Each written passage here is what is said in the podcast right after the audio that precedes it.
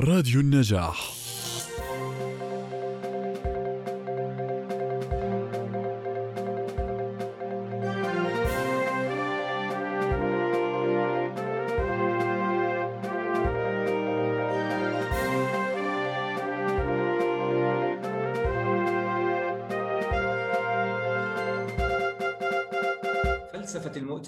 بعد عقد من الربيع العربي والثورات العربية الاحتجاجات العربية هنالك تحولات كبيرة حدثت في مشهد الحركات الإسلامية سواء على صعيد الحركات الإسلامية التي دخلت السلطة كيف تعاملت مع السلطة. قبل ذلك كان هنالك أسئلة هل يقبل الإسلاميون بالديمقراطية؟ هل تغيرت الأسئلة؟ هل لدينا أسئلة جديدة كباحثين اليوم عندما نتناول موضوع الإسلام السياسي بعد عقد من الربيع العربي؟ هل لدينا أسئلة مختلفة؟ نعيد طرح الأسئلة. بشكل مختلف. والأمر الآخر خطاب الإسلاميين البنية الحركية البنية السياسية علاقة الإسلاميين بالآخر. أعتقد كثير منا متحمس ومتشوق اليوم لأن يعني نناقش هذا الموضوع وهو بحاجة بالتأكيد لأكثر من جلسة ولأكثر من محور في في هذا الجانب. أيضا هنالك محاور كما سنأتي عليها في جلسات لاحقة قادمة كثيرة. الإسلاميين الذين ما يزالون في المعارضة، ما هي التحديات التي تواجههم؟ كيف هي أحوالهم اليوم بعد عقد من الربيع العربي؟ التيار السلفي الذي خاض مغامرة العمل السياسي والحزبي مع الربيع العربي الإسلاميون والمرأة سؤال مهم جدا السياسات الخارجية للحركات الإسلامية والموضوعات أخرى مرتبطة بحقل دراسة الحركات الإسلامية دعوني أرحب بكل المشاركين لكن بشكل خاص أرحب بأصحاب الأوراق الثلاثة الذين قدموا مساهمات مهمة اليوم للنقاش. نبدأ بالدكتور عبد الحكيم أبو اللوز من المغرب العربي وبورقته في التي تناول فيها تجربة حزب العدالة والتنمية في المغرب وأيضا الدكتور أحمد زغلول شلاطه من مصر تناول تجربة حزب الحرية والعدالة قبل 2013 والأستاذ الكبير صلاح الدين الجورشي ومناقشته لتجربة حزب النهضة في الحكم. فاهلا وسهلا بكم جميعا. ودعونا يعني نبدأ النقاش بشكل رئيسي مع المتحدثين الثلاثة. ودعوني أبدأ لو سمحتم لي مع الدكتور عبد الحكيم أبو اللوز الذي قدم ورقة مهمة عن تجربة حزب العدالة والتنمية في المغرب. دكتور عبد الحكيم أهلا وسهلا. دكتور عبد الحكيم.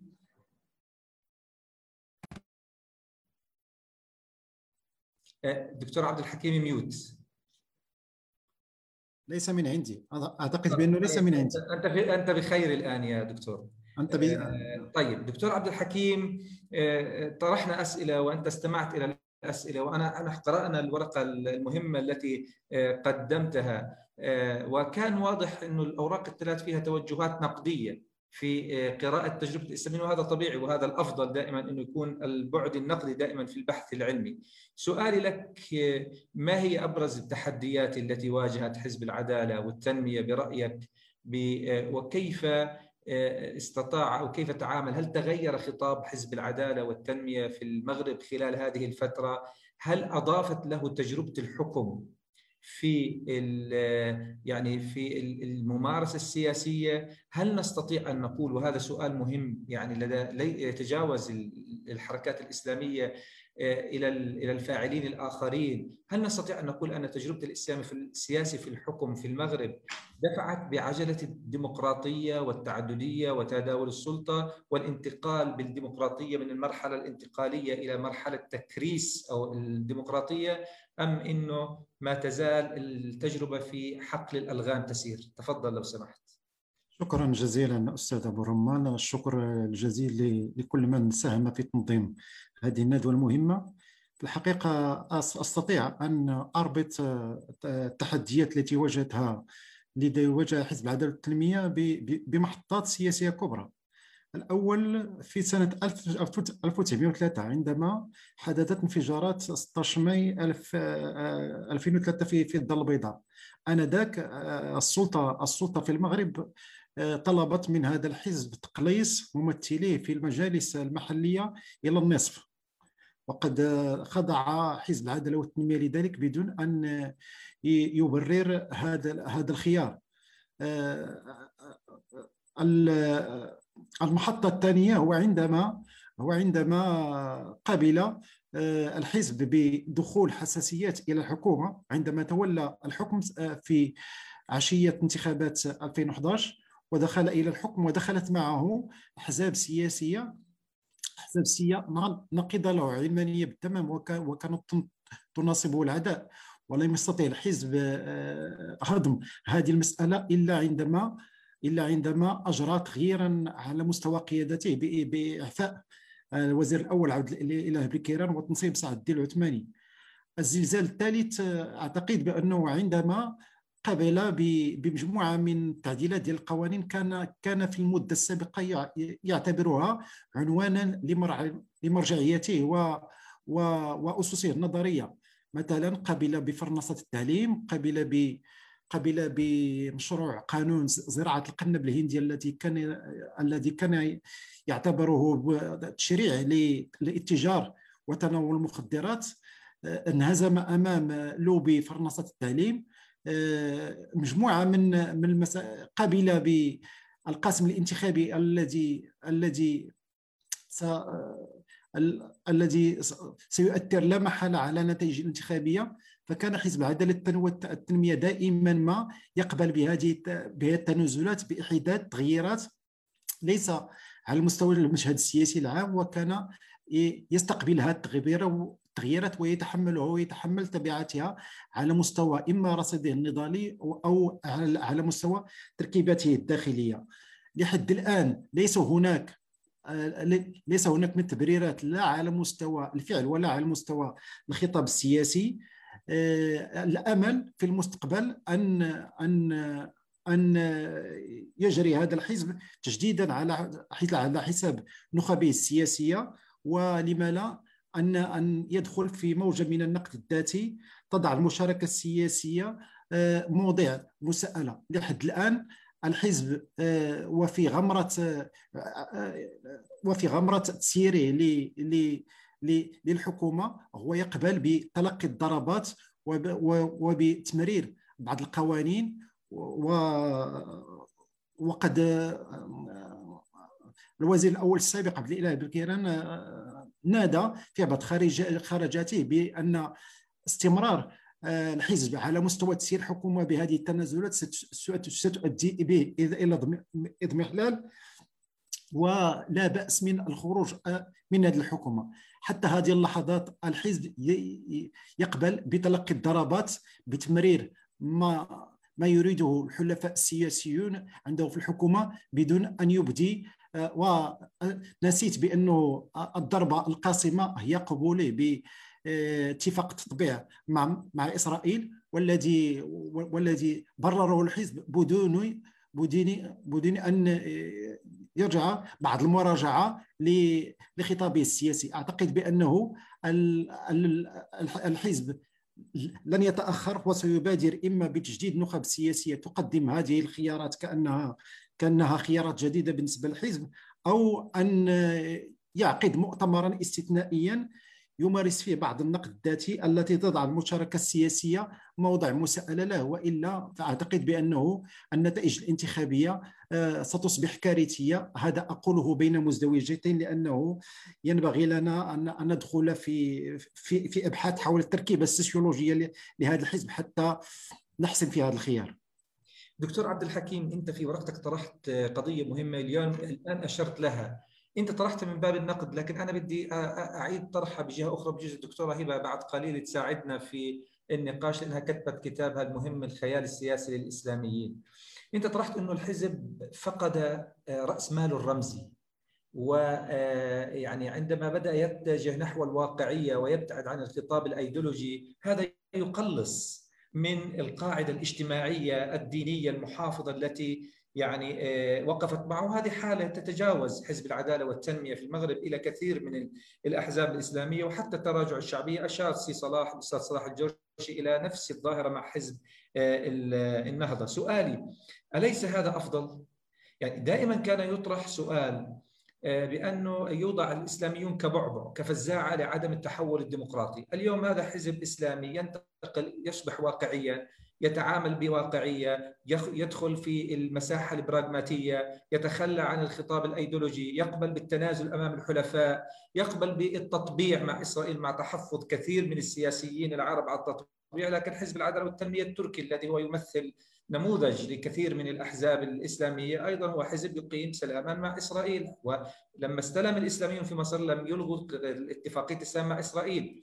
بالتالي ألا تعتقد إنه هذا جزء من يعني من حركة التحول الحزب نحو حزب سياسي برامجي عملي وخروجنا جميعا من نفق الفزاعة اللي دائما معروفة التخوف من أسلمة المجتمع التخوف من الحركات الإسلامية. ما رأيك بذلك؟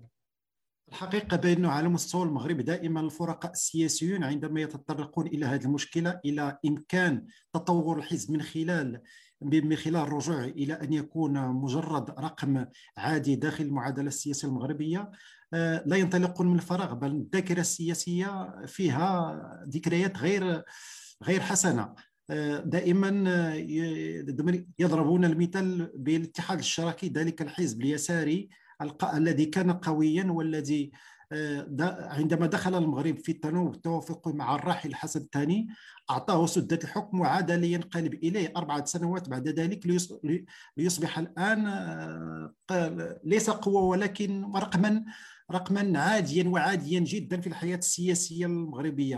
بالتعبير البلدي لا بيهش ولا بينش كما كما كما يقال. فالذين من داخل الحزب وخارجه لا يتمنون هذا هذا السيناريو يقولون بأنه عندنا أحزاب عندنا أحزاب أدت أدت ثمن مشاركتها في الحكم بكيفيه غليله ففقدت النخب فقدت فقدت المتعاطفين وفقدت وفقدت كل شيء وأصبحت اليوم تتوسل على باب الأحزاب السياسية من أجل من أجل نيل بعض المناصب بعض المناصب المهمة. فالذاكرة المغربية ليس ليس في هذا تحتفظ بها وتخشى أن أن خصوصا بأنه هناك هناك من يريد لهذا الحزب هذه المسألة.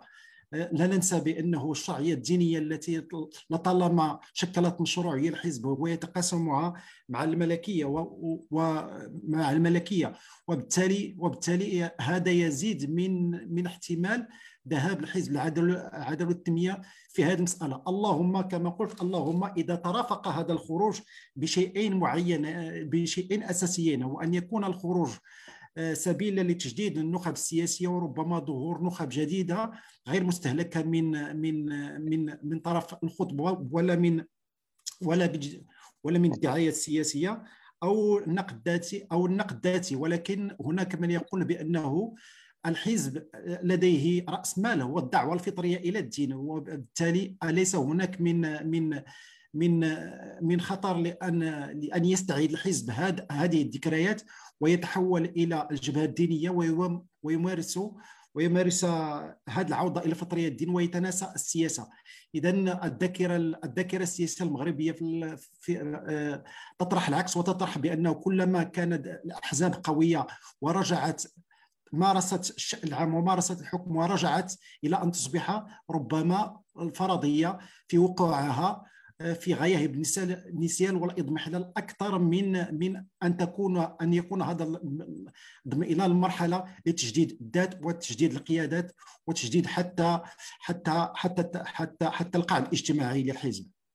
طيب أنا في أنا عندي كثير من الأسئلة وعشان ما ناخذ من الوقت أنا بشوف الوقت بسرع بس بدي أسأل سؤال أخير وراح نرجع أكيد الاخوان حيعرفوا كثير على الكلام اللي حكيته آه، سؤالي الأخير دكتور عبد الحكيم كباحث في حقل الحركات الإسلامية وزملائك الباحثين المغاربة آه، هل ما هي الأسئلة الجديدة التي تطرح؟ يعني سابقا كما ذكرنا كانت تطرح أسئلة في حقل الحركات الإسلامية مختلفة قبل وصول الإسلاميين للسلطه، اليوم كحزب العدالة والتنمية أصبح في الحكم وأصبح في الحكومة طبعا الحالة المغربية بتختلف كثير عن الحالة التونسية لكن في الحالة المغربية ما هي الأسئلة البحثية ما هي الدراسات والأبحاث التي تعتقد إنه تطرح نفسها اليوم وهي التي تمثل أولويات بحثية إنجاز التعبير للباحثين في هذا المجال بعد عقد من الربيع العربي؟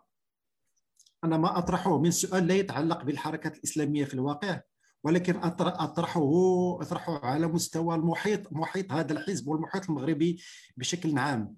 يجب دائما أخذ بعين الاعتبار أننا لا نتحرك في في مناخ ديمقراطي في المغرب ولكن في في في مناخ ديمقراطية هجينة. وبالتالي في الأسئلة الأهمية المهمة ربما لا توجه إلى الحزب العدالة والتنمية ولكن توجه إلى المناخ السياسي بشكل عام الذي يجب أن يتجه في إطار الديمقراطية وفي إطار وفي إطار آه، آه، احترامات الاختيارات العامه المغرب. ما اطرحه على بدائل العداله والتنميه هو أنه دائما عندما يبرر سواء اتفاقية التطبيع أو فرنسة التعليم أو غيرها من أو أو أو أو أو زراعة القنب الهندي أو أو المخدرات وما إلى ذلك أنه يقدم حججا ب يقدم حججا عقلانية لكي لكي يبرر هذه الخيارات. ولكن يجب أن ننتبه إلى أنه نشتغل في نظام شبه سلطوي لم نقل سلطوي ولا وسط ديمقراطية. وبالتالي على الحزب ان ان أن يضع هدف على الاعتبار وأن مجرد دخوله وخروجه إلى الحكومة آه، ليس عاديا ولكن لكن لكن ليس عاديا ولكن عليه أن يضرب حسابا لهذه البيئة التي ليست ديمقراطية في الأساس. بالتالي في الاسئله الأساسية لا يجب ان ان ان ان, أن نطرح هذا الحزب.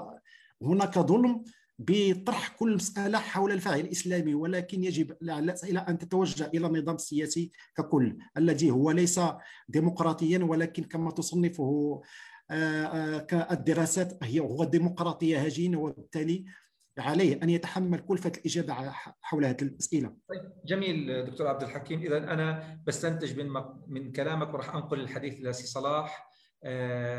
بأنه المطلوب نضال ديمقراطي لأنه حتى مزيد من الديمقراطية لتحول النظام نفسه من نظام هجين إلى نظام ديمقراطي وهذا مسؤولية الفاعلين السياسيين جميعا وليس الإسلاميين فقط. آه، أستاذ صلاح مساء الخير و وأنا دائما أزمتي مع الأستاذ صلاح أنه عقله منظم أصلا وبالتالي آه، الأسئلة اللي بتطرح على الأستاذ صلاح بدها تكون دقيقة جدا. لكن أنا بدي أطرح سؤال عام أستاذ صلاح وأترك لك تقنين الجواب على السؤال. ينظر إلى التجربة التونسية بحسد في العالم العربي، يعني أنتم مضبوطون على التجربة التونسية وينظر إلى الحركة الإسلامية وأنت ذكرت في ورقتك يعني أمثلة مع وضد متعددة. ينظر لهم على أنهم متقدمين على العديد من الحركات الإسلامية. وحتى على صعيد الديمقراطية تونس لا تجاوزت العالم العربي في كثير من في كثير من المؤشرات وأصبحت يعني تداول سلطه تعدديه سياسية مستوى الحريات أعلى بتقديرك ما الذي اختلف؟ على تجربة الإسلاميين وتحديدا نتحدث عن حزب النهضة في الحكم ما قبل وبعد. على صعيد الخطاب على صعيد التحديات على صعيد البنية بنية الحزب. كيف تقرأ ذلك؟ اولا شكرا على الدعوة. وفي رأيي أن حركة النهضة فوجئت مفاجأة بدت لها سارة ولكن بعد ذلك ستتحول هذه المفاجأة إلى نوع من الكابوس. فوجئت حركة النهضة عندما وجدت نفسها تنتقل بشكل فجئي وغير مهيئ وغير مدروس من المعارضة وكان في وضعية معارضة تقريبا ضعيفة جدا وعلى هامش الأحداث وتنتقل آه، من تلك الوضعية وضعية المعارض الاحتجاجي إلى آه، فكرة ممارسة السلطة. آه، وهذه في الحقيقة لابد أن تدرس لأنها ستؤثر على مسار التجربة تجربة النهضة داخل السلطة. لأنها انتقلت إلى السلطة ودون أن يكون لها برنامج دون أن يكون لها رؤية دون أن يكون لها إيديولوجيا متكاملة لإدارة الحكم. وبالتالي دخلت في سياسة التجربة والخطأ وصوت لها عدد كبير في البداية من التونسيين لأنهم ظنوا بأن الحركة النهضة ستكون في مستوى الخطاب في مستوى الوعود التي قدمتها وخاصة نظروا إلى الحركة كحركة سياسية ستعتمد على ممارسة أخلاقية سليمة وبالتالي لن تسقط فيما سقطت فيه أحزاب سابقة خاصة التجمع الدستوري الديمقراطي وحتى في مرحلة الحزب الدستوري. المشكلة أن هذا هذا الانتقال وضع الحركة أمام تحديات جديدة ومختلفة.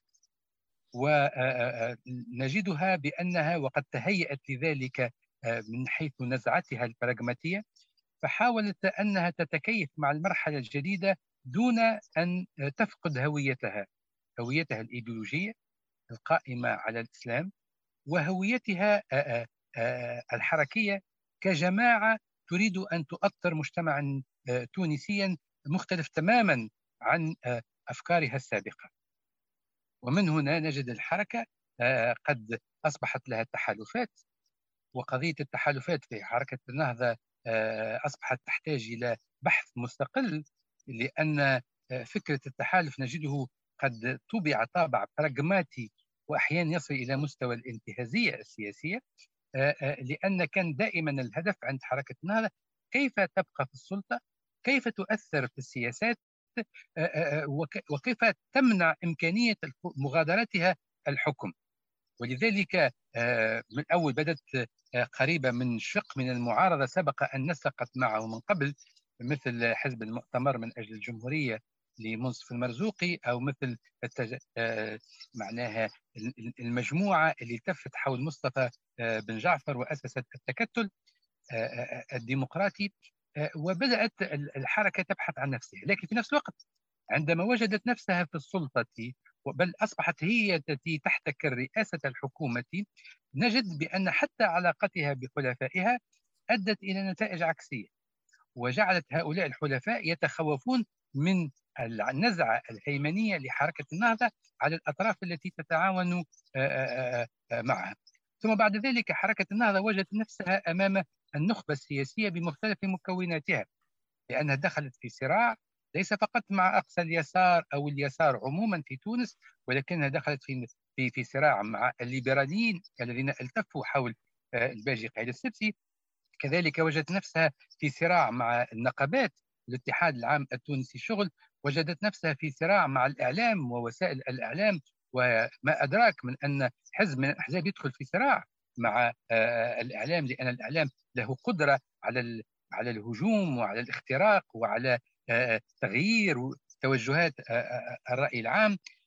يعني حركة النهضة ما أن دخلت إلى السلطة حتى بدأت تدرك بأن الأرض تتحرك من تحت أقدامها ووجدت نفسها في الحقيقة عندما دخلت السلطة قد أثارت أو أخرجت كل العفاريت بأنواعها أخرجتها من مغاراتها وبالتالي وجدت نفسها حركة تواجه كل هذا الطيف السياسي والاجتماعي والنقابي ودخلت في صراع مع النساء ودخلت في صراع مع أطراف متعددة مما جعلها في الأخير تشعر بأن انتقالها إلى السلطة قد تحول من فرصة إلى ورطة. والآن عندما تتحدث مع حركة النهضة أو مع رموز حركة النهضة يتحدثون وهم قريبين من السلطة وهم لهم تأثير على رئيس الحكومة مثلا الحالي الآن لكنهم تجدونهم يبحثون عن كيف يمكن أن يؤدون أو أن يقدموا إجابات حقيقية وجدية وواقعية لمجتمع فقد الكثير. المجتمع التونسي الآن فقد الطبقة الطبقة الوسطى فقد استقراره الاجتماعي والاقتصادي فقد استقراره السياسي وهو أمر ضروري لإنجاح التجربة الديمقراطية.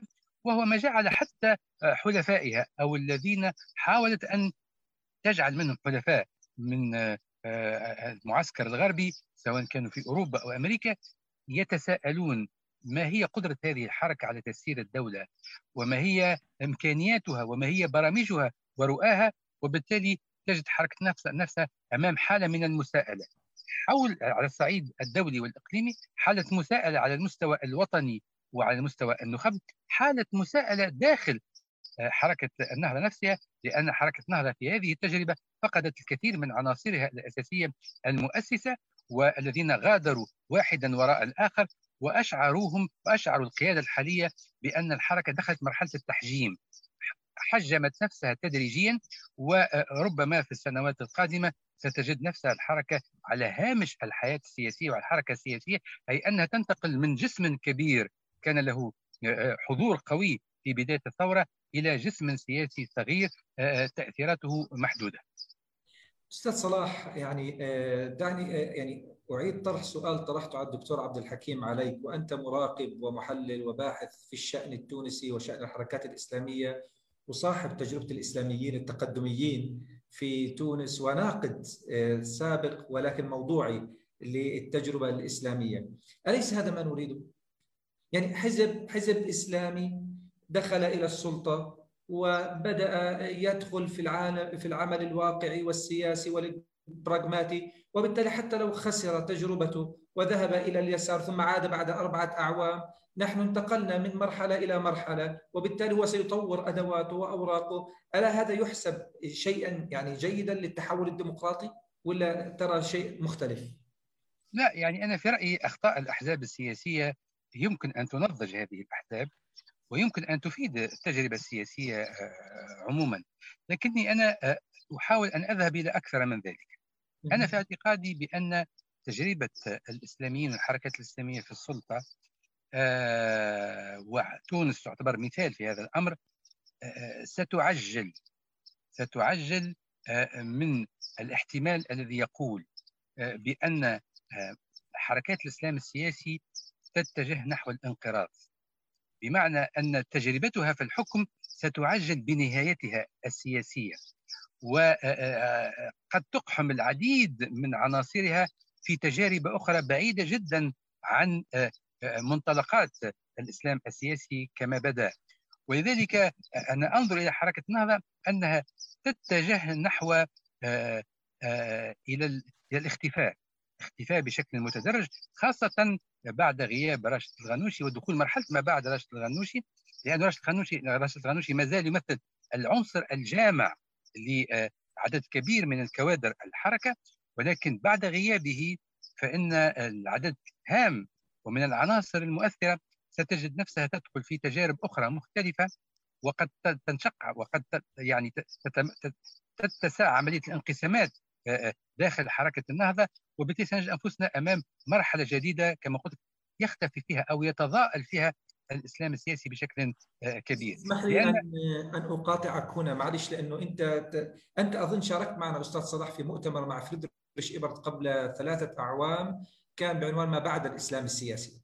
وكنا نقول في المؤتمر وصدر في كتاب وكنا نقول في المؤتمر أن ما بعد الإسلام السياسي هو تطور موضوعي بأن الحركات الإسلامية انتهت مهمتها التي أنشئت من أجلها واليوم تدخل في طور آخر.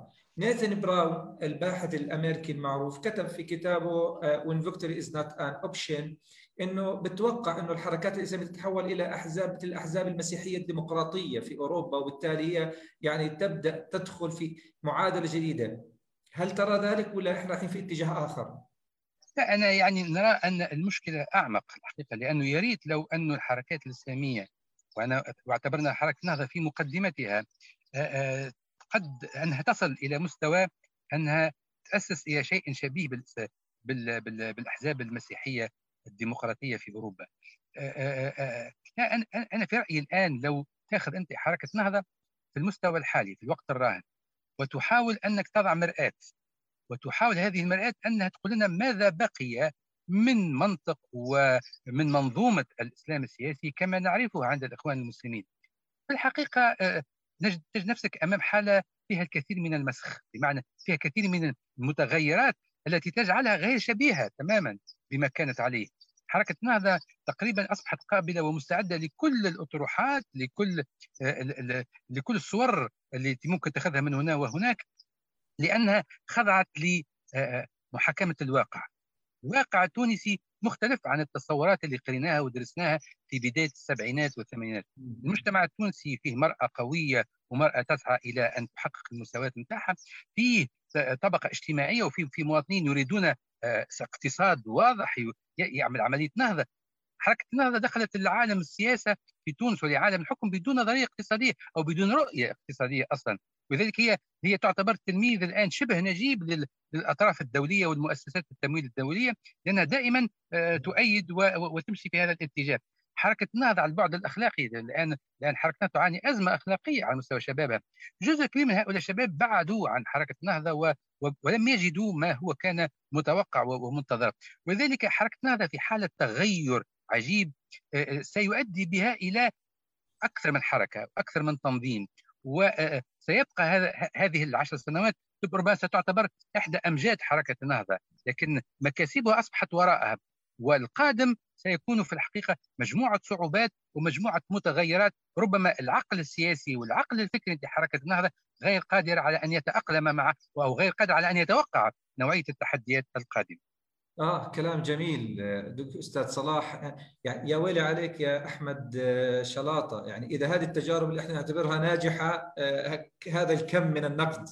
وأنت تتناول تجربة مصر ما قبل التدخل العسكري في 2013 واصلا رؤيتك كانت تركز على أسباب فشل. الإخوان ولكن طرحت قضية مهمة أنت في الورقة مقلقة بصراحة. ربما يعني الدكتورة هبة وإذا الأستاذ خليل العناني انضم لنا اللي هي عودة التفكير أو الانتقال من الفكر الإصلاحي إلى الثوري عند جناح من أجنحة الإخوان المسلمين والحديث بهذا الجانب. ف بطلب منا نخفف إحنا والله بنحكي بطيء المترجمين. على كل حال دكتور أحمد أنا أنقل لك كلمة يعني قالها الأستاذ صلاح في ندوة في مركز الدراسات الاستراتيجية عام 2011 وهذه الندوة قال الأستاذ صلاح أنه الإسلاميون أخطأوا بالخلط ما بين المرحلة الانتقالية مرحلة الانتقال للديمقراطية ومرحلة تكريس الديمقراطية.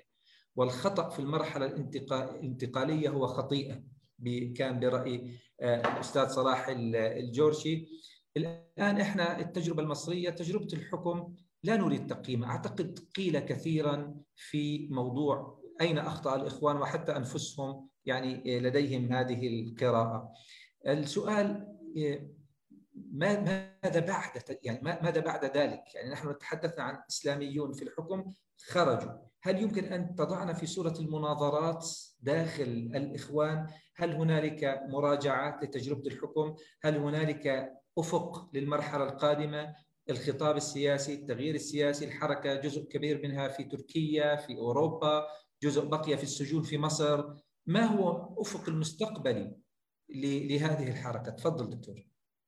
أهلا بك دكتور محمد تحياتي للحضور وكل المنظمين لهذا العمل الهام تجربة الحكم في كلام كتير زي ما حضرتك أشرت ليه اتقال أزمة الإخوان المسلمين بدأت في الخلط بين مرحلة الدخول للحكم في مرحلة انتقالية واداراتها اعتمدت على أدوات ديمقراطية ظاهرية ولكن كانت كان يتم تكريسها لصالح آه، المصالح المباشرة للتنظيم دون آه، مصالح آه، الدولة في المراحل الانتقالية.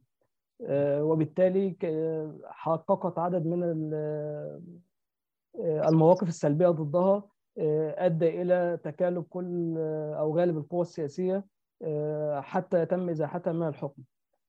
لم تكن الجماعة تظن ذات يوم أنها سوف تخرج من حكم مصر على الأقل في هذه الفترة القصيرة. آه، وهذا سبب لها صدمة آه، جعلها تتراجع بشكل كبير آه، عن خطابها الإصلاحي الذي ظلت تبشر به لعقود طويلة قبل ذلك قبل فترة الحكم أو قبل 2011 إضافة إلى عدد من الممارسات السياسية المضادة لها التي غزت هاجس العنف ضد الجماعة. وهذا أدى إلى تراجع الخطاب الإصلاحي وتغذية آه، الخطاب الثوري. آه، بين قوسين آه، أهمية العنف في المقاومة السياسية للعودة إلى الحكم أو لإعادة مسارها السياسي إلى الوجهة التي تظن أنه مناسب مناسب لها ولا ولمشروعها.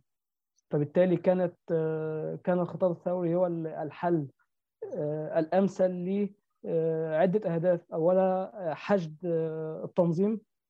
كان هناك بدأ هناك أزمة داخلية بين بين أعضاء الجماعة بسبب تناقض المواقف بين المشروع السياسي الإصلاحي وممارسه العنف. فكان لابد بعد انتهاء تجربة الحكم كان لابد من وجود إطار عام يتم حشد الجهود لصالحه وهو ما بدا فيه التنظيرات التي طرحت بعد 2013 لأهمية استخدام العنف والموقف الثوري وأشرت ليه في الورقة وفي عدة كتابات أخرى. طيب برأيك إلى أين تتجه الأمور في المرحلة القادمة؟ هل الانشقاق في حركة الإخوان انشقاق عامودي، انشقاق أفقي؟ هل الخلافات السياسية يمكن أن تنتج أكثر من إخوان مسلمين؟ هل هنالك تيار؟ طيب في تيار يتجه نحو الثورة والتبني الخطاب الثوري. واضح إنه من جيل الشباب هذا التيار بدرجة رئيسية. هل هنالك أفق ل يعني قفزة مختلفة ايديولوجيا فكريا ولا خلص الجماعة استسلمت إنه لديها أعداد كبيرة في السجون تضحيات كبيرة مشردين في الخارج عاجزه اليوم عن تقديم خطاب اختراق إنجاز التعبير في الخطاب السياسي والأيديولوجي؟ لا في انشقاقات طولية وعرضية في الجماعة على مستوى الفكر تمدد الخطاب القطبي مقابل ضمور خطاب البنا الاصلاحي إنجاز التعبير بشكل أو بآخر أو هو الذي كان مسيطر لفترات طويلة. الخطاب القطبي كان مهم لحشد الجهود وتبرير منطق الثورة واستخدام العنف للدفاع. جانب آخر كان هناك في اختلافات جيلية بسبب مواقف القيادات المناهضة لمصالح أعضاء التنظيم وخاصة قضايا المعتقلين. في أعداد كبيرة جدا متورطة في قضايا وعليها أحكام. التنظيم تخلى عنهم أو القواعد شايفة التنظيم تخلى عنهم في ظل الانقسام التنظيمي الموجود. ما شافوش في مصلحة تعود على الشباب بشكل مباشر. هو المضار الأكبر من الصراع بعد 2013 الكثير منهم إما في السجون أو خارج البلاد ومن خارج البلاد تعرض للكثير من الأزمات الحياتية التي تخلى عمليا عنهم التنظيم وفي شهادات كتير جدا عدد من الشباب في هذا الأمر سواء في السودان أو في تركيا وهذه الأزمة لا زالت مستمرة حتى الآن. أزمة لا ترتبط فقط بالمعيشة اليومية ولكن حتى الأزمات النفسية نتيجة استمرار الأوضاع لم لا يوجد هناك إطار واضح يمكن أن تنتهي عنده الأزمة وهذا يسبب الكثير من الغضب الجيلي. طيب خلينا شكرا أستاذ أحمد خلينا اطلب من الزملاء والباحثين الكبار المشاركين معنا من يريد إنه يرفع يده للمشاركة ومناقشه التجارب والأفكار العديدة السابقة. هنالك خيار رفع اليد أعتقد والمشاركة ف يعني طيب دكتورة هبة رفعت يدها يدويا مش بال مش لاقيه الزر يعني. تفضلي دكتورة دكتورة هبة. هو أنا استمتعت في الحقيقة بالقراءة للدكتور أحمد وكان بس سؤالي هو ليه حضرتك اخترت إنك تسميه فكر ثوري؟ يعني هو فكر فكر عنف. يعني إيه صلة الثورة بالموضوع؟ لأن الثورات مش لازم تكون عنيفة فيعني ربط الثوري بالعنيف هم اللي قرروا إن هي إحنا هنرجع للمسار الثوري. هو ما كانش فيه أصلا ثورة من من طرفهم وأول ما ابتدت الأمور تستقر 2011 هم اختاروا إن هم يدينوا الحركة في الشارع من من حتى من قبل من قبل محمد محمود يعني والكلاشز اللي كانت موجودة. ف... فده بس تحفظ يعني إن إحنا نصف ان نقبل الوصف اللي هم بيصفوا بيه أنفسهم لأن ده بيبقى مضلل لما بنعمل ده مع الأنظمة تصف إن نفسها بالديمقراطية انت مش ديمقراطية ولا حاجة يعني ف... فده ده شيء. المساله الثانية أنا اهتميت قوي بالخيط اللي حضرتك اتكلمت عنه في الآخر محاولة التأصيل الشرعي للفعل العنيف الموجود دلوقتي ورفض الاعتدال في الاعتدال يعني رفض الاعتدال يعني أو أو أن يجب أن نعتدل في الاعتدال ونستخدم أدوات مختلفة للضغط وكذا.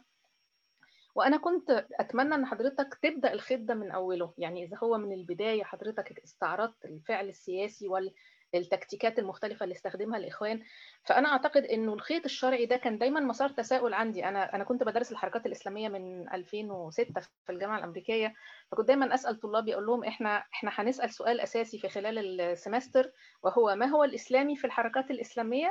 وما هو في الحركات الإسلامي السياسي وما هو السياسي في حركات الإسلام السياسي. يعني where is the political and where is the islamic لأن هو مش إحنا مش مدينهم تفويض بإن اللي بيعملوه ده صحيح إسلامي. يعني ونبتدي ندور على ال dynamics فأعتقد إنه ما إنك تمسك الخيط ده من البداية أعتقد مفيد جدا عشان تشوف التحولات. حضرتك هتذكر إنه أول حاجة ابتدت تتكلم على إن يبقى في backing أو cushioning شرعي. للفعل السياسي للحركات الإسلامية في تحالفاتها الأولى في 2011 كان حاجة كده اسمها الهيئة الشر... الهيئة الشرعية للحقوق والإصلاح. دي في الحقيقة اتشكلت تقريبا أثناء الثورة. يعني إن هو كان فيها الشيخ محمد عبد المقصود كان فيها ناس من من الشرعيين كان فيها سلفيين كان فيها إخوان.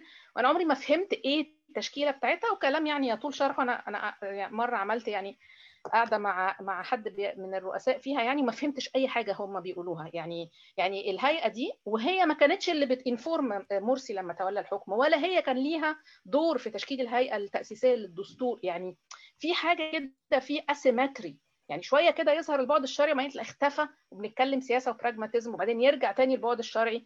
فال فال فال فالخيط ده أعتقد انه خيط مهم لأن في النهاية إحنا بنتكلم على حركات إسلامية ما ينفعش نستبعد يعني مهما اتهمناها بالبراجماتيه وبالإخفاق وبإن هي خذلت الناس وإنه إن بس هم إزاي الخيط ده هم لعبوا بيه وتحركوا في إطاره؟ هل هو اوثنتيك هل هو يعني هل هو اصيل يعني أصيل في يعني هل هو هل في مصداقية لهذا؟ أنا ما بتهمش على فكرة، أنا موقفي موقف باحث يعني نشاطاتي السياسية والاكتيفيزم قصة ثانية لكن لكن أنا لا بتهمهم بان هم البراجماتيين اللي مش عارفة إيه ولا بقول إن هم العظماء مدرسة الأستاذية، أنا بقول إنه هو في حاجة بتطلع وأنا بلاحظ الظاهرة بتطلع وتنزل وتختفي دي حاجة أعتقد إنها مهمة. الأمر اللي ممكن حضرتك يا ريت أنا عارفة طبعا دراسة واحدة مش ممكن تحيط وحضرتك ليك دراسات أخرى أحلت إليها أيضا لكن أنا أتمنى إنه فكرة العنف تحديدا لأنها فكرة مهمة وزي ما حضرتك قلت هي فكرة قديمة أي تنظيم على فكرة بيبقى فيه جناح سري أي تنظيم تنظيم ضخم يعني بهذا الحجم يعني وشاهدناه تاريخيا في حركات قبل قبل 1952 في مصر معظم التيارات كان فيها جناح ما نعرفش عنه كتير بتظهر على السطح أفعال أو شيء من هذا القبيل. فأنا كنت عايزة أفهم الداينامكس بتاعت ده. بيحصل إزاي؟ بتتشكل إزاي المجموعات دي؟ آخر شيء عشان ما أخدش وقت لأني عارفة في حدود للوقت.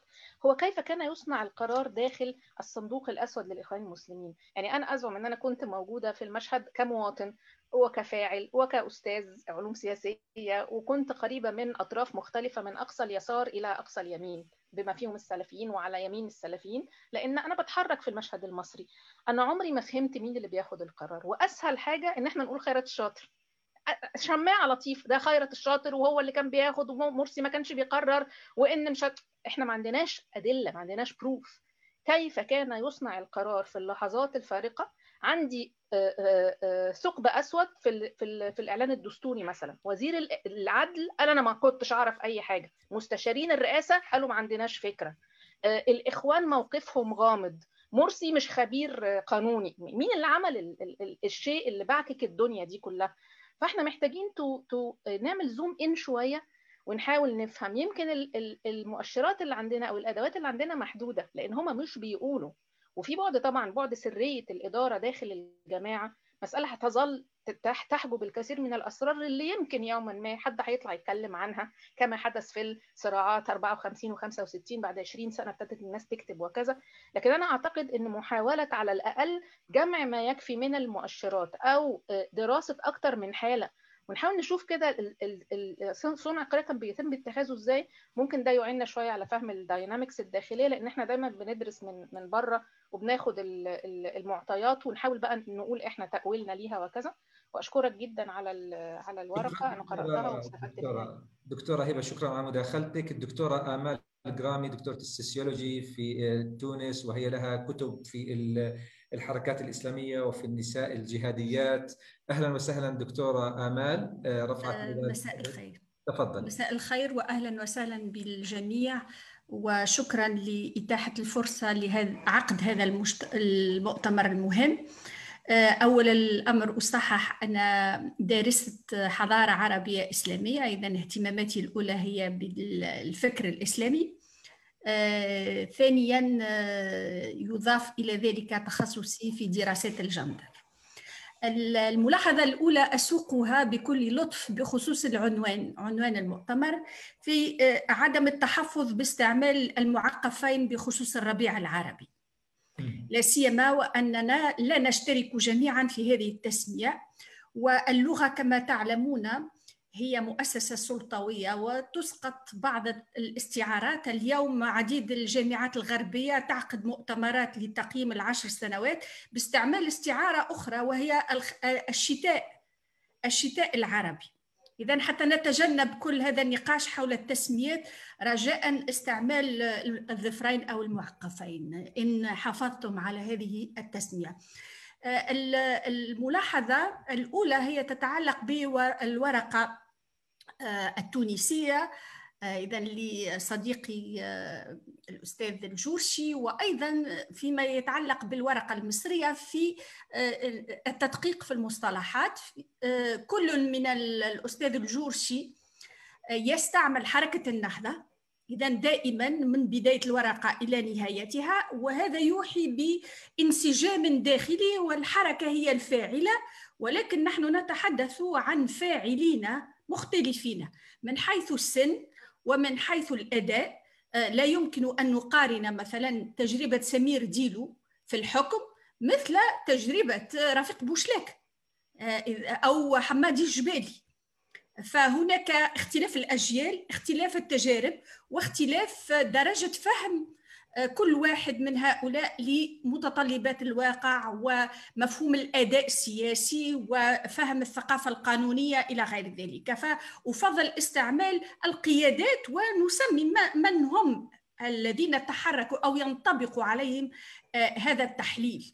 أما الحديث عن الحركة هكذا آه، الحركة ليست منسجمة وليست واحدة. آه، هناك خلافات داخلية وهناك أشياء تتخذ ومواقف تتخذ باسم الحركة ولكنها تصدر عن راشد الغنوشي كما نعرف. موقفه مثلا في الإعلام الغربي من المثليين وحركة المثليين في تونس ونشاطها إلى غير ذلك يلزمه هو لا يمكن أن نقول أن الحركة حركة النهضة تتبنى هذا الموقف.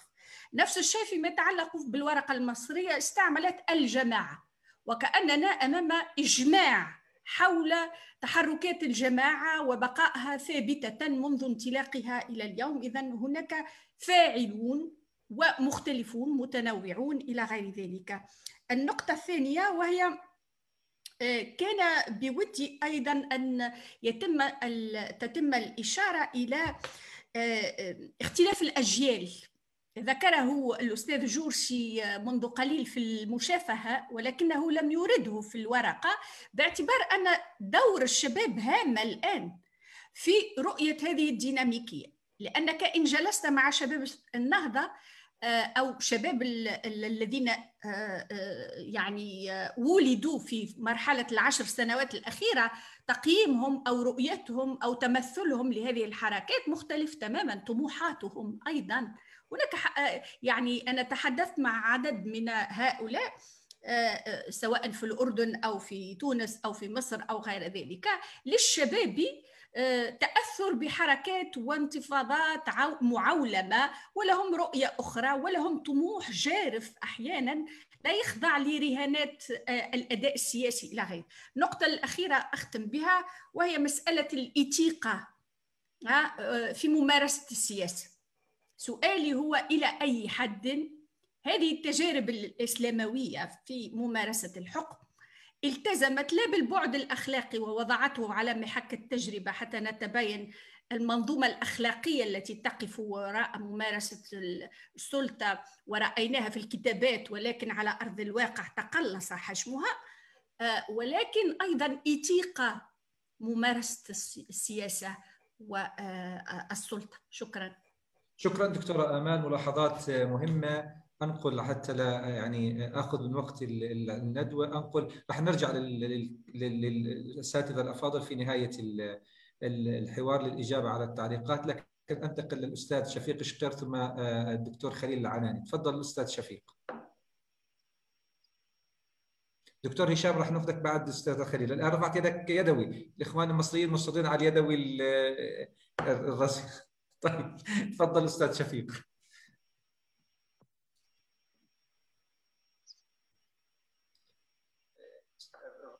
تفضل.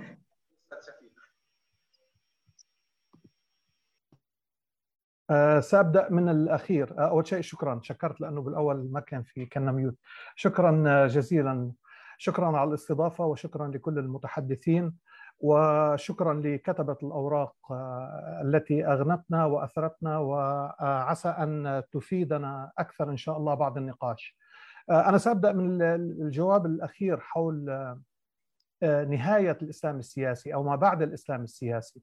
وحقيقة أنا كنت ناقشت هذا الموضوع بطريقة غير مباشرة بورقة تحدثت فيها عن الأيديولوجيا الناعمة للحركات الإسلامية. الايديولوجيا يعني كل الفكرة مبنية على التالي أن كل فعل من أفعال الحركة الإسلامية يستند على اثنتين. اولا على إرث فقهي محدد مقسم بطريقة معينة. والثانية على شريحة موجودة في العالم الإسلامي حقيقة. هناك شريحة شعبية. وهذه الشريحة قد تكبر وقد تصغر وقد تصغر. يعني اللي بيسموه الإسلام السياسي مثلا هو غالبا جمهور الأمة غالبا. بغض النظر عن الصواب والخطأ وكيف تحاكيها الحركات الاسلام السياسي. الحركات الجهادية أيضا بنفس الوقت هناك شريحة موجودة في الأمة ولها رأي وله جذور تاريخية لم يحصل حتى الآن هناك معالجة حقيقية، الخزان الأساسي لهذه المعالجة وهذا ما أقترحه دائما وأقوله دائما هو الخزان الفقهي. هو السبب الرئيسي الذي يجب أن يعاد النظر فيه ومعالجته وبشجاعة أحيانا البعض يخاف من العودة إلى الإرث الفقهي حتى لا يوصم الفقه الإسلامي بأنه متشدد متطرف وأنه كيت وكيت. وهناك فريق آخر ربما لا يريد للإرث الفقهي أيضا إحياؤه لأن هذا الإحياء سيساهم في تطوير الأمة حقيقة. يعني الأمة هناك غربة عن إرثها الفقهي. هذه كمقدمة تقودني إلى أن حركة الإسلام السياسي لن تنتهي الاستبداد لم ينتهي.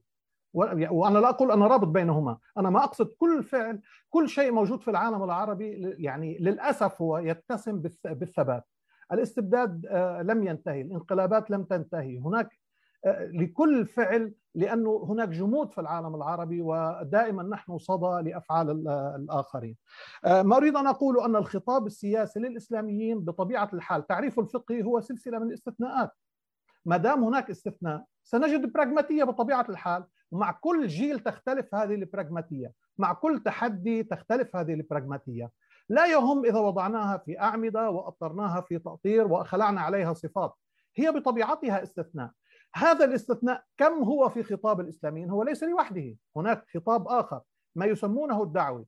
الدعوي هو بطبيعة الحال سلسلة من القيم المثالية، الحكم، يعني الشيعة عندهم تعبير بيعجبني جميل. يقولون الحكم الأصلي والحكم الثانوي. الحكم الأصلي هو كما نزل القيمة الأساسية الصدق. الحكم الثانوي متى نكذب؟ عندما أضطر للكذب، أضطر للكذب.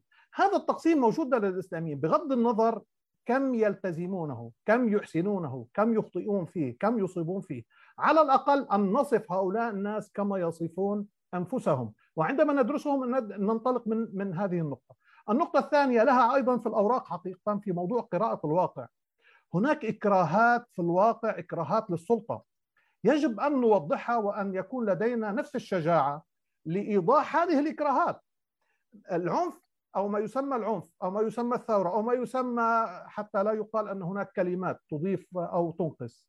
آه هذه الاستثناءات كانت في مواجهة انقلاب. هناك في على الأقل في الإخوان ممكن نميز بين ثلاث تيارات. ممكن تيار استعمل العنف بشكل مفرط جدا بدون تنظير، هناك استعمل العنف بتنظير وسموه الثوري النوعي إلى آخره. الثالث هو كما يقولون القيادة التاريخية للإخوان.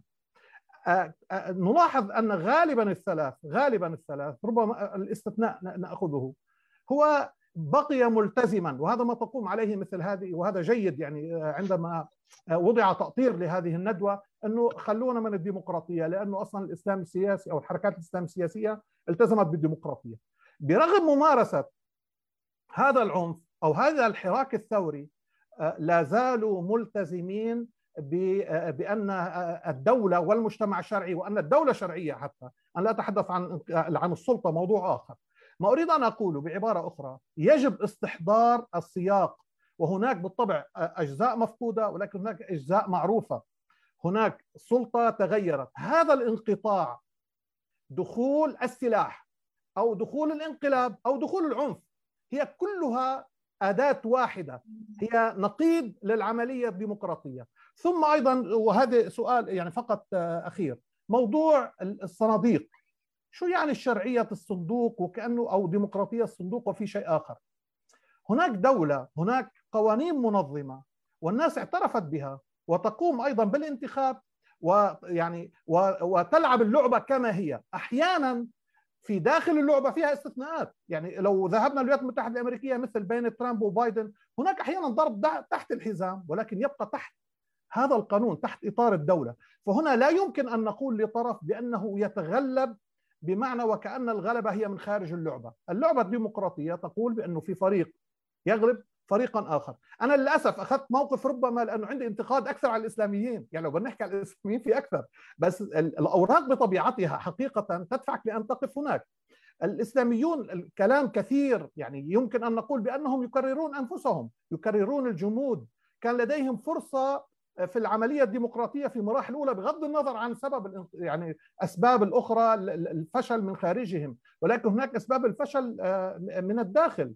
هو موضوع موضوع ال ال ال الانغلاق لدى هذه الحركات عدم القدرة على التواصل الواعي مع الشارع. يعني موضوع الترويج الدعائي التصرف مثل الدعوة وكلام حقيقة موجود في الأوراق بعض الكلام هو الجيد. وحتى موضوع استخدام يعني أنا بس أشير في الختام أختم بها. كان بن كيران جاء للدوحة وشارك بمنتدى للجزيرة بعتقد بعام 2015 وتكلم عن الأشياء الجيدة بالطبع هو وضع مسافة بينه وبين وبين الثورات ولكن قال بأن من الأشياء الجيدة في المغرب ودليل على أن الحركة الإسلامية تقدمت قال هو هطول الأمطار. أن يعني هطول الأمطار هو أحد الدلالات على أن ما نفعله صوابا. يعني هذه الدغمائية أحيانا وهذه بالفعل يعني فيها منها الكثير. وشكرا والحقيقة الأوراق حتى لا يفهم كلامي لأنه بالطبع المساحة محدودة الأوراق مفيدة جدا وعسى أن يكون لدينا فرصة أكبر مع الزملاء لحوار لمدة أطول. شكرا. يا سيدي نحن نريد أن نستمطر آراء الدكتور خليل العناني الآن. مدد يا سيدنا خليل تفضل. أنا بعثت لك رسالة يا محمد. أنا بس سايق العربية دلوقتي اديني شوية بعد إذنك. طيب ماشي. نعطيك شوية معناته. دكتور هشام جعفر. دكتور هشام. بفتح بس ال... سامعيني كده؟ سامعينك جدا.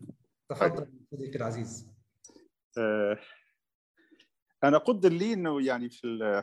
في أحيان بيتاح ليك على ال... على الزنزانة في السجن إنك تتكلم من فتحة الزنزانة حوالين إعادة تعريف كان في وسط قيادات من الأحزاب الإسلامية حول إعادة تعريف السياسة أو إعادة إنتاج الإسلامية في المجال السياسي ان صح التعبير استشهادا مما جرى في الربيع العربي. وأنا الحقيقة مستوقفني الكلام اللي أشار إليه الدكتور محمد أبو رمان حوالين فكرة أساسية عاوزين نمدها على استقامتها خلينا التقطها يعني اللي هو نهاية الاستثنائية الإسلامية في المجال السياسي. أنا اتصور إنه دي مسألة مهمة هو بيشير إليها طب خلاص ما هي بتتصرف باعتبارها فعل سياسي وأنا اظن انه اهم درس نتعلمه في العقد الاخير اللي هو عقد الثورات أو الربيع العربي وأنا مصر على الربيع العربي من غير معقوفات ولا غيره يعني على انه الادراك العام من الجماهير للحركات الإسلامية أو الإسلام السياسي باعتبارها حركات سياسية طبيعية. يعني أهم ما جرى في 30 6 في مصر من وجهة نظري إنه تم النظر للإخوان باعتبارهم حركة سياسية. وده اللي قاله الأستاذ الجرشي والدكتور أبو اللوز في في ورقتهم بشكل أساسي.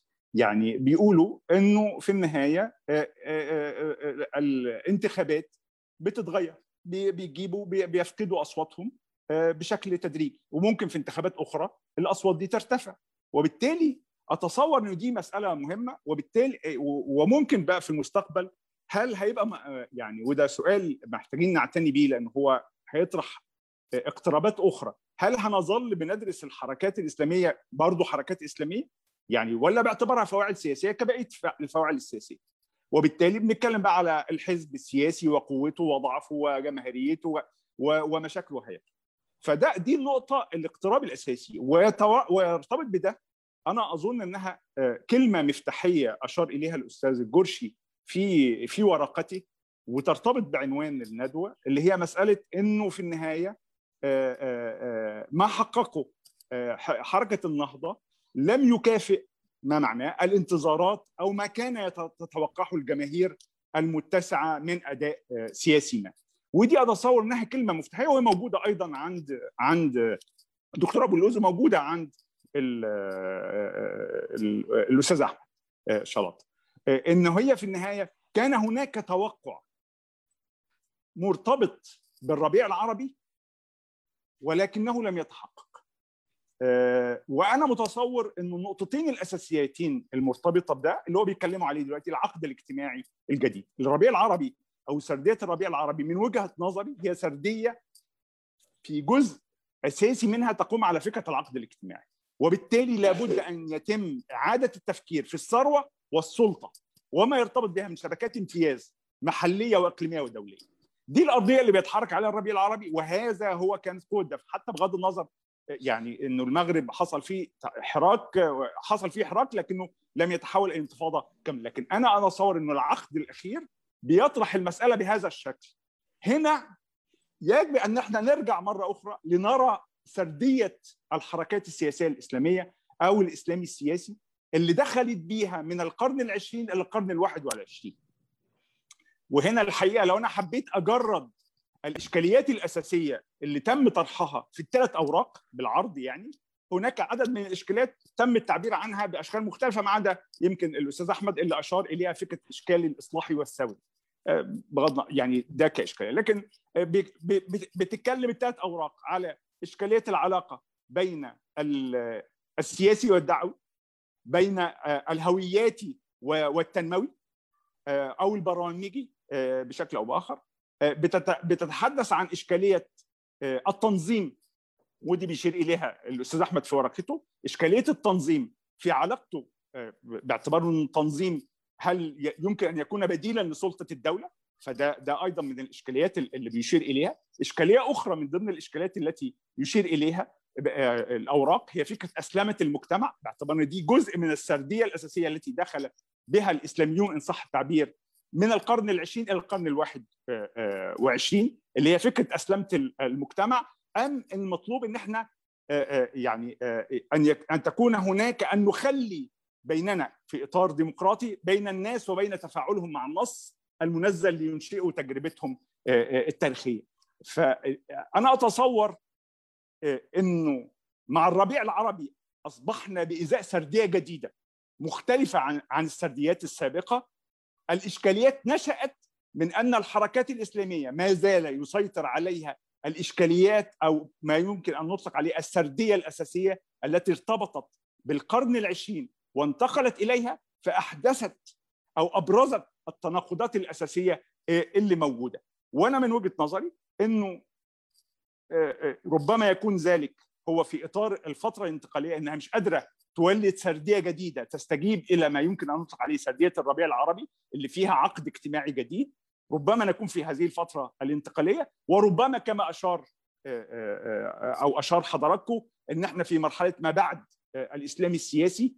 وربما نكون أيضا بإعادة إنتاج للإسلامية في المجال السياسي بأشكال وصيغ جديدة لأن هناك حديث متصاعد الآن يجب أن نلتقطه حول ما يمكن أن نطلق عليه بدائل الإسلاميين. ما زال بدائل الإسلاميين موجودين في مساحات ربما تكون مرتبطة بالجوانب الاجتماعية والجوانب الثقافية لكن خبرة الربيع العربي قالت لنا أيضا إمكانية الانتقال من المجال الاجتماعي والثقافي إلى المجال السياسي إذا حدث شكل من أشكال تغيير السياقات. ويصبح السؤال المطروح الحقيقة وده موجود في الورقة أو موجود أيضا في في ورقة المؤتمر التأسيسية وموجودة في بعض الأوراق ما هي علاقة الإسلامية في المجال السياسي باستكمال أو تعميق المسار الديمقراطي وأيضا مسألة إعادة توزيع الثروة لأن هذه مسألة بالغة الأهمية فيما أتصور للمواطن العربي الآن. شكرا لحضرتك. شكرا جزيلا. دكتور خليل أنت معنا جاهز ولا لسه؟ دكتور خليل. أيوه. تفضل. أنا يا محمد أنت غلبتني معاك. أنا قلت لك خليني آخر واحد بس مش مشكلة. يا أستاذ. مين قال لك إنك مش آخر واحد؟ أنت آخر واحد وبعديك المتحدثين بسرعة كده. طيب شكرا جزيلا. وقف على اليمين يا خليل. أنت وصلاح صلاح وقف على اليمين. وقف على اليمين. كنا واقفين على اليمين. أنا موقف في على اليمين طيب شكرا جزيلا دكتور محمد وشكرا للأساتذة الأفاضل جميعا على اوراقكم المميزة والجيده أنا أنا عندي بعض النقاط اللي تسمحوا لي بشكل سريع جدا. هبدأ من فكره الثيم العام في المؤتمر نفسه وهو تج... يعني تقييم تجربة الإسلاميين في السلطة. وأنا بصراحة يعني محتاج أقف شوية عند الموضوع ده لأنه زي ما أشار أخونا شفيق حوالين فكرة السياق في تحليل أي ظاهرة وتفاعلاتها وديناميكيات اللي بتحصل بشكل أو بآخر بمعنى إيه؟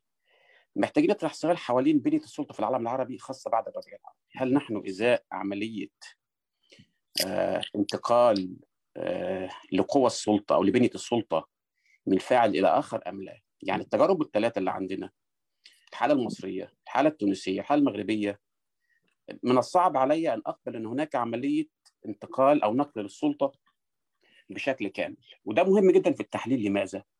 لأنه تقييم أي تجربة آه في الحكم خاصة إذا كانت لقوى معارضة انتقلت بشكل مفاجئ أو تدريجي للسلطة محتاج يفهم تفاعلاتها مع الفاعلين الآخرين خاصة الفاعلين اللي كان ليهم يعني تأثير طويل في السلطة.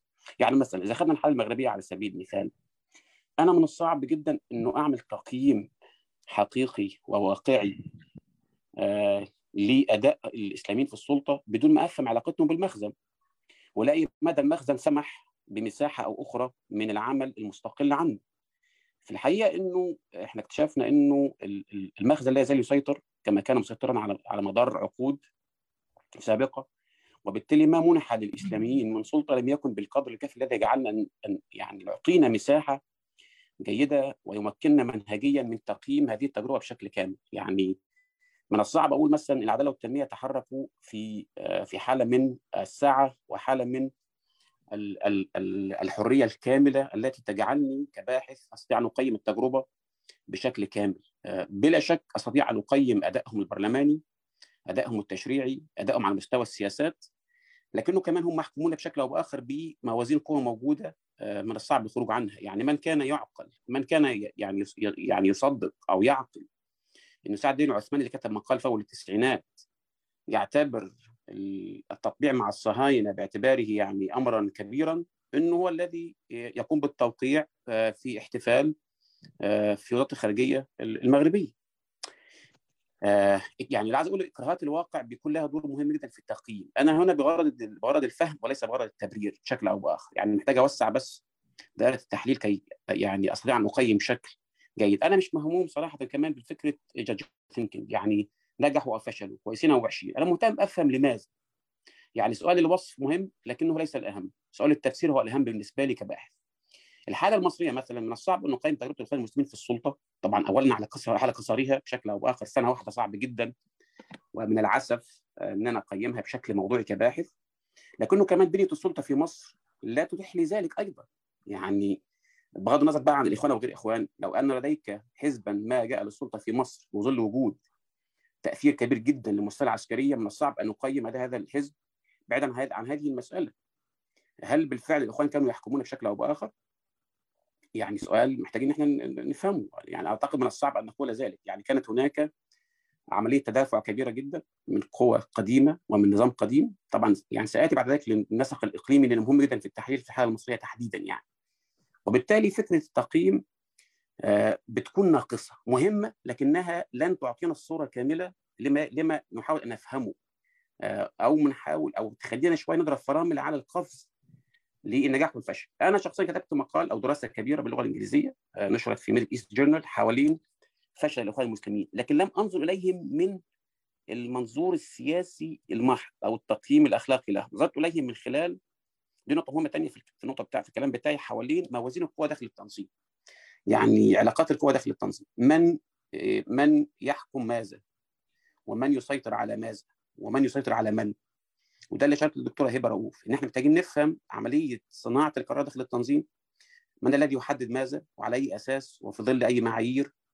ومن خلال تفاعلات من مع من؟ وده جزء غاطس من تحليلنا لإخوان المسلمين. ولا يعني استطيع القول إنه كثير حيرة شديدة إنه يصل إلى نقاط ال ال ال ال القوة الحقيقية داخل الاخوان المسلمين. من الذي يحرك ماذا؟ من الذي يتخذ ماذا أي قرارات بتتخذ في أي شكل في أي سياقات وأي موازين قوه موجوده وبالتالي يعني ثاني من السهل جدا إن إحنا نصف لكن من الصعب أن نفسر لماذا تم اتخاذ مثلا على سبيل المثال لماذا تم اتخاذ قرار الإخوان المسلمين بالدخول انتخابات الرئاسة 2012 ما سياقات هذا القرار؟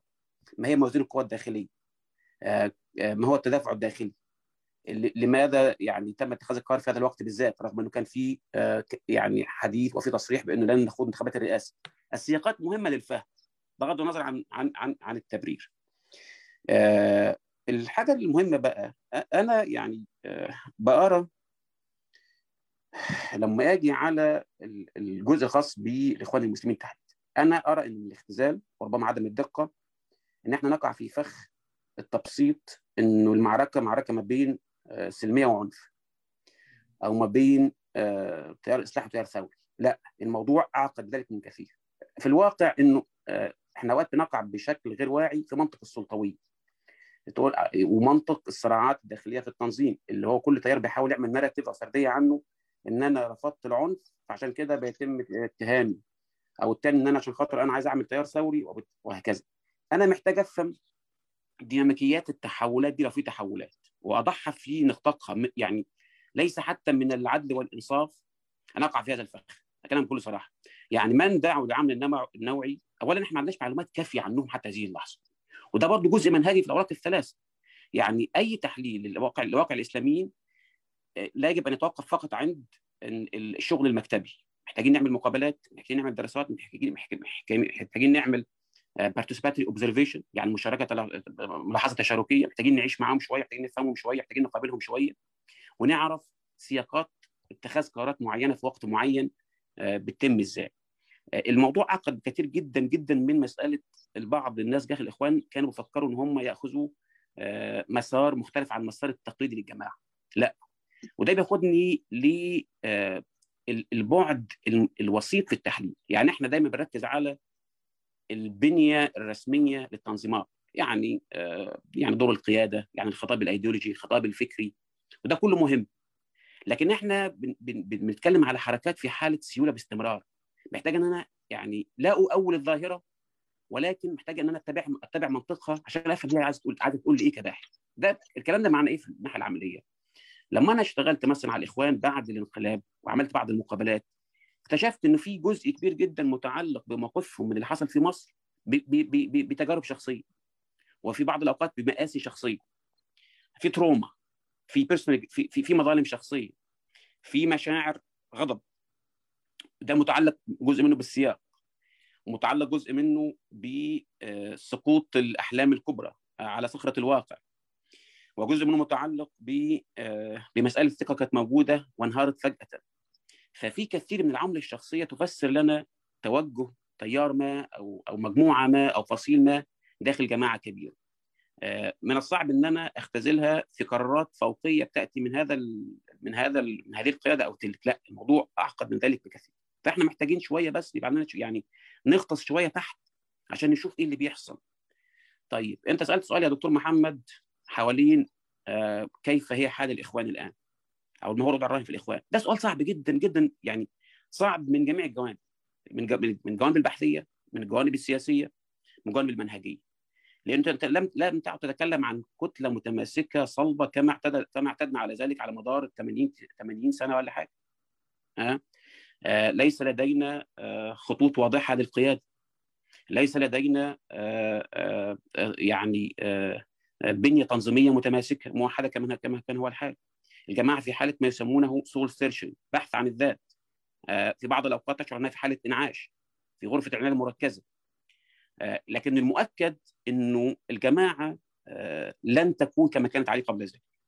على الإطلاق لأسباب كثيرة جدا.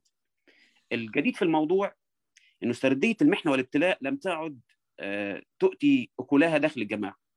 يعني الذي تعرض له. شباب الجماعة داخل الاخوان المسلمين دول ضربوا في الخلاط دول شافوا ثورة شافوا انقلاب شافوا مذابح شافوا منافي وشافوا مشاكل داخل التنظيم نفسه.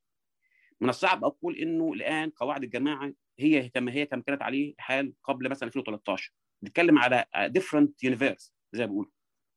بيتكلم على وضع مختلف تماما. سواء ممن يعني تركوا الجماعة ممن تركوا الدين للأسف بعض الأوقات. يعني في حالة في حالة يعني خروج عن الدين نفسه مش بس عن التنظيم. في حالة رفض تام للسياسة وفي حالة فعلا نوع من التثوير حصل. يعني في ناس عندهم نوع من التثوير ليس بالمعنى البسيط المختزل هو العنف. بالمناسبة يعني حتى من الصعب علي منهجيا ان أتقبل أن الإخوان المسلمين أو جزء منها كبير تحول لمسألة العنف بشكل واعي أو بشكل مقصود. مستحيل. مستحيل منهجيا ما يعني ده to process my mind لأنه مسألة اللجوء إلى خيار طبعا هنا مسألة العنف هنا يعني يعني بالمعنى السياسي وليس بالمعنى الديني. وذلك الدكتور هنا مسألة على موضوع الخيط الشرعي. لا مفيش خيط شرعي ولا حاجة. ولا في تأثير شرعي ولا يحزنون. أنت في حالة ضغط سياسي وأمني وقمع غير مسبوق بتحاول يطلق عليه تدافع عن نفسك. فهو مدفوع بمظلومية سياسية. أكثر منه مدفوع بخطاب ديني. آه بعد الانقلاب حصل فين في بيان خرج من مجموعة يسموا مجموعة علماء محسوب عن الإخوان المسلمين يؤصلوا لمسألة العنف. لكن ده لم يجد صداه في في جماعة فيها فيها عشرات ان لم يكن مئات الآلاف من من من المؤيدين والمتعاطفين والأعضاء العاملين. فحتى لو إحنا خدناه بالمقاييس هو يظل يظل مسألة محتاج إن إحنا نفككها بشكل أكبر من ده. هي مش مسألة إنه في حد آه عنده خطاب قطبي مقابل خطاب آه حسن البنا. لا يعني it's more than this صراحة يعني. آه آه وبالتالي آه إحنا فعلا ما عندناش معلومات كثيره جدا عن ما يجري داخل الاخوان المسلمين حاليا. يعني مثلا أنا عملت بعمل دلوقتي دراستين دراسة عن الإخوان داخل السجون وتأثير السجن عليهم تجربة السجن عليهم. عملت بعض المقابلات مع ناس داخل السجن. وبعضهم كانوا سجناء سابقين وخرجوا. ودراسة ثانية حوالين الإخوان في المنفى. فالتقيت نوعين مختلفين من الإخوان المسلمين. في تجربتهم في مشاعرهم الشخصية في مظالمهم الشخصية في رؤيتهم للكون في رؤيتهم لأنفسهم في رؤيتهم للجماعة. فصعب جدا إن أنا فعلا والله يا جماعة صعب جدا في في إن أنا يعني أطلع يعني أكتب ورقة. يعني أنا بقالي ثلاث سنين مش عارف أكتب ورقة.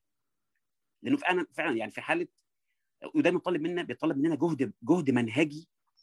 أنا شايف إن إحنا محتاجين ثورة منهجية في نظرتنا الحركات الإسلامية. مختلفة عما كنا نتبعه من قواعد ومناهج للبحث والدراسة قبل الربيع العربي وقبل الانقلاب في مصر. يعز علي إيقافك خليل لكن الذي يوقفنا الوقت. طيب وأنا كمان هتوقف هنا عشان خاطر الأولاد بينادوني عشان لازم نتحرك بالعربي. ناخذ دقيقتين دقيقتين من الأساتذة. نبدأ بشكل معكوس من الدكتور أحمد زغلول شلاطة ثم سي صلاح ثم الدكتور عبد الحكيم. تفضل أستاذ أحمد. اولا أنا متفق مع الكثير من الملاحظات الموجودة. إحنا مش بنقيم تجربة. هناك صعوبة كبيرة جدا في التقييم لغياب المعلومات. إحنا بنتطرق بنحاول للتحليل لبعض الممارسات الموجودة في ضوء المعلومات المتوفرة للباحث. في التنظيم نفسه الاخوان المسلمين الكثير لا أحد يعرف كيف يتم اتخاذ القرار سواء فترة الحكم أو في فترة ما بعد الحكم. دوائر القيادة غير معروفة. غياب مصادر القوة والعلاقات بينهم بين مؤسسة الرئاسة وبين. أو مكتب الإرشاد مش معروفة. وهكذا في مختلف أزمات التنظيم. العنف الموجود هناك جانب في جانب مؤسسي تم استخدام بعض القيادات لتبريره وتقديمه بعض الأطروحات الشرعية لإراحة ضمير بعض الشباب وبعض القواعد لاتخاذ هذا الأمر مع العامل الشخصي بسبب المظلومية السياسية والضغوط الساحقة التي تعرض لها الكثير من التنظيم وخاصة الأجيال الشابة اللي تم دفعها في المواجهات. المباشرة. وتعرضت للقمع في من خلال في السلطة في داخل البلاد وفي مرح... في بلاد المهجر في السنوات التالية. فبالتالي ما فيش هناك عامل واحد أو مؤشر واحد لفكرة العنف. العوامل الشخصية موجودة في الكثير من ممارسات الحركات الإسلامية ودايما هناك سؤال الفكر يسبق أم الحركة؟ في الكثير من المواقف المركزية لمختلف التحولات اللي حصلت في التيار الإسلامي كان الحركة تتم بناء على الرؤية الشخصية لمن يتصدر القيادة ثم يتم تأطير تأطيرات شرعية لإسباغ نوع من الشرعية الدينية على ممارسته للحصول على إرضاء باقي قواعد التنظيم. الجماعة في العقد الأخير شهدت أو يعني ممارستها أثبتت أن هناك الكثير من الأزمات الفكرية والسياسية والتنظيمية. الأزمة الفكرية بدأت في فترة النشاط السياسي قبل 2013 تم استخدام بعض المجموعات السلفية لضرب التيار السلفي الأكثر تنظيما وهو الدعوة السلفية في السكندرية وحزب النور فبرزت الهيئة الشرعية كمحاولة الإيحاء بأن الخلاف بين مجموعات سلفية والإخوان جماعة عليا وتنظيم أرقى من مثل هذه دكتور أحمد آخر جملة عشان البقية هناك التباس في الكثير من مواقف الجماعة نتيجة الكثير من الأزمات سواء الفكرية والسياسية والعوامل المباشرة وغير المباشره وهناك العامل الشخصي هو المحرك الكثير من حراك الجماعة في الوقت الحالي. الموضوع محتاج تفصيلات أكثر يعني. أكيد طبعا أستاذ صلاح. يعني اولا نحب نشكر المركز لأنه في الحقيقة السؤال اللي طرحتوه يحتاج إلى مزيد من التوسع وممكن الدراسة البسيطة اللي قدمتها تتحول إلى كتاب لأن موضوع النهضة في السلطة فيه كثير من التفريعات وفيه كثير من التعقيد. صحيح داخل حركة النهضة هناك فاعلون متعددون ولكن في نهاية الأمر استطاع راشد الخنوشي أنه هذه التعددية اللي هي موجودة وأصبحت جزء من واقع الحركة وواقع الحزب يحاول يحد منها ويدفعها في اتجاه أنها تخرج بقرار ما أو بسياسة ما. وهذه السياسة تتغير وإن كان لها خطوط أساسية إلى حد الآن لا تزال تحافظ عليها. دور الغنوشي إذا ما زال دور مركزي ولكن المخالفين للغنوشي في مستوى أسلوب إدارته للحركه أو في أسلوب تعاطيه مع الأحداث السياسية المعارضة تتزاد تزداد يوما بعد يوم. والآن على الأقل داخل حركة النهضة هناك خمس خطوط اللي هي ممكن بعد ذلك تحول إلى إما خمس تيارات أو خمس مجموعات أو خمس أحزاب. الله أعلم كيف تتغير الأوضاع. صحيح داخل حركة النهضة هناك صراع اجيالي ولعل أهم مؤشر اللي يدل أن حركة النهضة قد تخسر مستقبلها كقوة رئيسية هو أن جزء هام من هؤلاء الشباب خاصة الشباب الذي نضج وأصبحت له قدرة على أنه يتخذ مسافة من التنظيم ومن القيادة ويعطي آراء نقدية قوية. عدد من هؤلاء الآن انسحبوا وهم الآن في في في منطقة وسط لا نعرف بالضبط كيف سيتصرفون. اذا صراع الأجيال مهج مهم جدا. وطموحات شباب حركة النهضة أو جزء منهم على الأقل يعني تتجاوز بكثير المعادلة السياسية البسيطة واللي انحشرت فيها حركة النهضة.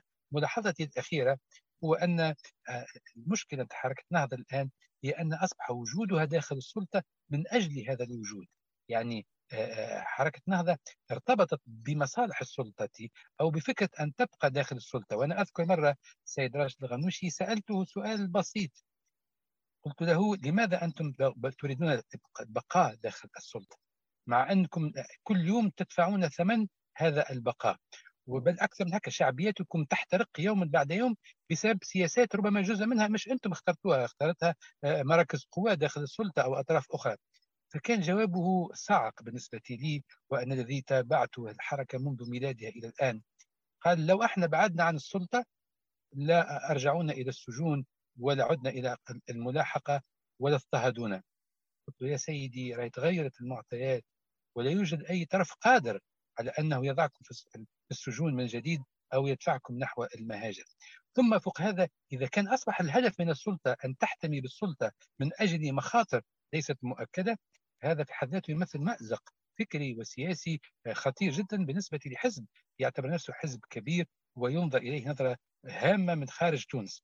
اذا الحقيقة الآن حركة النهضة أصبحت أمام قضية مركزية واختيار مركزي هو أن يجب أن تخرج من السلطة تعيد بناء نفسها تعيد ترتيب أوراقها تعيد بحث عن فكر سياسي جديد لأن الحقيقة فكرها السياسي الآن استهلك في فترة وجيزة والسؤال هو هل قادرة على أن تقوم حركة النهضه بوضعها الراهن بهذه المراجعات العميقة والجذرية؟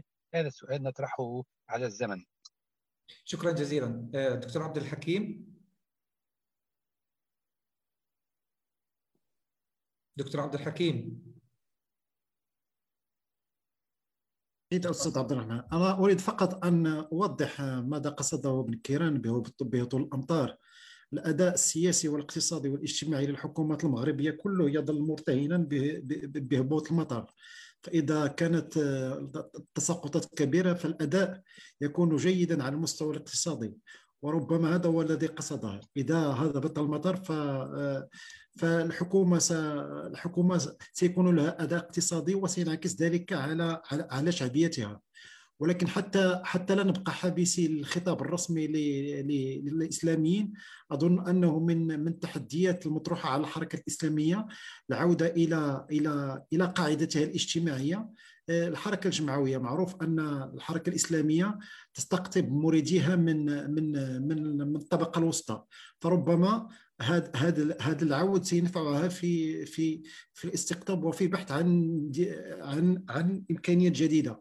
أما أما فيما يخص الخيارين الاخير الخيار الأخير وهو الدعوة العودة إلى الدعوة الفطرية والدعوة الدينية فأعتقد أن ذلك مستبعد لأنه بنية بنية الحكم في المغرب يجعل من الدين حقلا حصريا للملك لإمارة المؤمنين وبالتالي سد عليها هذا هذا النقاش. أما في أما أما أما في المجال السياسي فأعتقد بأنه حالة الاحتراب الداخلي وحالة تعدد مراكز إنتاج القيم تحول بين الحزب وبين تجديد نفسه. إذا أعتقد بأنه من بين الملاذات الممكنة هو الانفتاح على على النسيج الجمعوي التابع للحزب ومحاولة البحث على أفق شخصيات سياسية غير مستهلكة تنفع في خوض المعارك المقبلة.